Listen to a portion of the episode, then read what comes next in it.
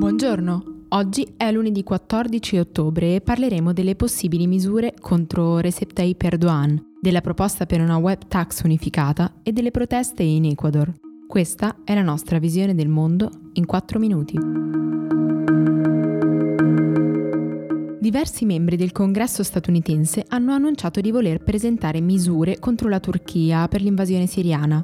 Dopo aver dato il via libera all'offensiva turca ed essersi opposto alla mozione di condanna dell'ONU, infatti, Donald Trump è stato attaccato anche da alcuni esponenti del suo stesso partito, tanto da costringerlo a fare un passo indietro, dichiarando di voler fare da mediatore tra il popolo curdo e la Turchia.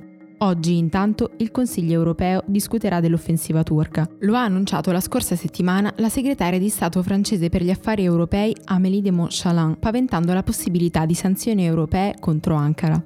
Il presidente del Consiglio Donald Tusk ha dichiarato poi che l'Unione Europea non accetterà che i rifugiati vengano usati come un'arma di ricatto. Ma se Erdogan può permettersi affermazioni di questo tipo, così come di ignorare gli avvertimenti dell'ONU, è perché l'Europa è sotto il suo ricatto già dal 2016, quando ha accettato di dargli 6 miliardi di euro per fermare l'arrivo dei profughi.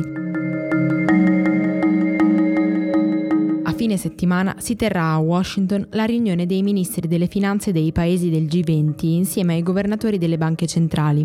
In questa occasione il segretario generale dell'OSCE, José Ángel Gurria Trevigno, presenterà una proposta di web tax unificata con l'obiettivo di agire prima che i singoli stati lo facciano in maniera unilaterale, come è accaduto in Francia, con conseguenze negative sull'economia globale. La misura vuole sanare un'ingiustizia ormai davanti agli occhi di tutti. Le grandi società digitali, di fatto enormi multinazionali, devono pagare le tasse in tutti i paesi in cui hanno legami con i consumatori e in cui generano profitti, non solo dove hanno la sede fiscale. Nel mirino ci sono ovviamente le quattro big del settore, Google, Facebook, Amazon e Apple, che da anni evadono le tasse piazzando la sede legale in paradisi fiscali come l'Irlanda o il Lussemburgo. Giovedì scorso gli indigeni dell'Ecuador hanno catturato una decina di poliziotti e li hanno fatti sfilare davanti ai manifestanti senza protezioni. Li hanno poi riconsegnati in serata a una delegazione ONU. È l'azione culminante di una serie di proteste cominciate il 3 ottobre scorso con lo sciopero di tassisti e autotrasportatori per il taglio ai sussidi per il carburante in vigore dagli anni 70. La decisione, presa dal presidente Lenin Moreno in accordo con il Fondo Monetario Internazionale e insieme ad altre misure di austerity, ha fatto raddoppiare il prezzo del diesel e aumentare quello della benzina del 30%. Ai lavoratori si sono poi uniti gli studenti e infine gli indigeni, presto diventati la guida delle proteste.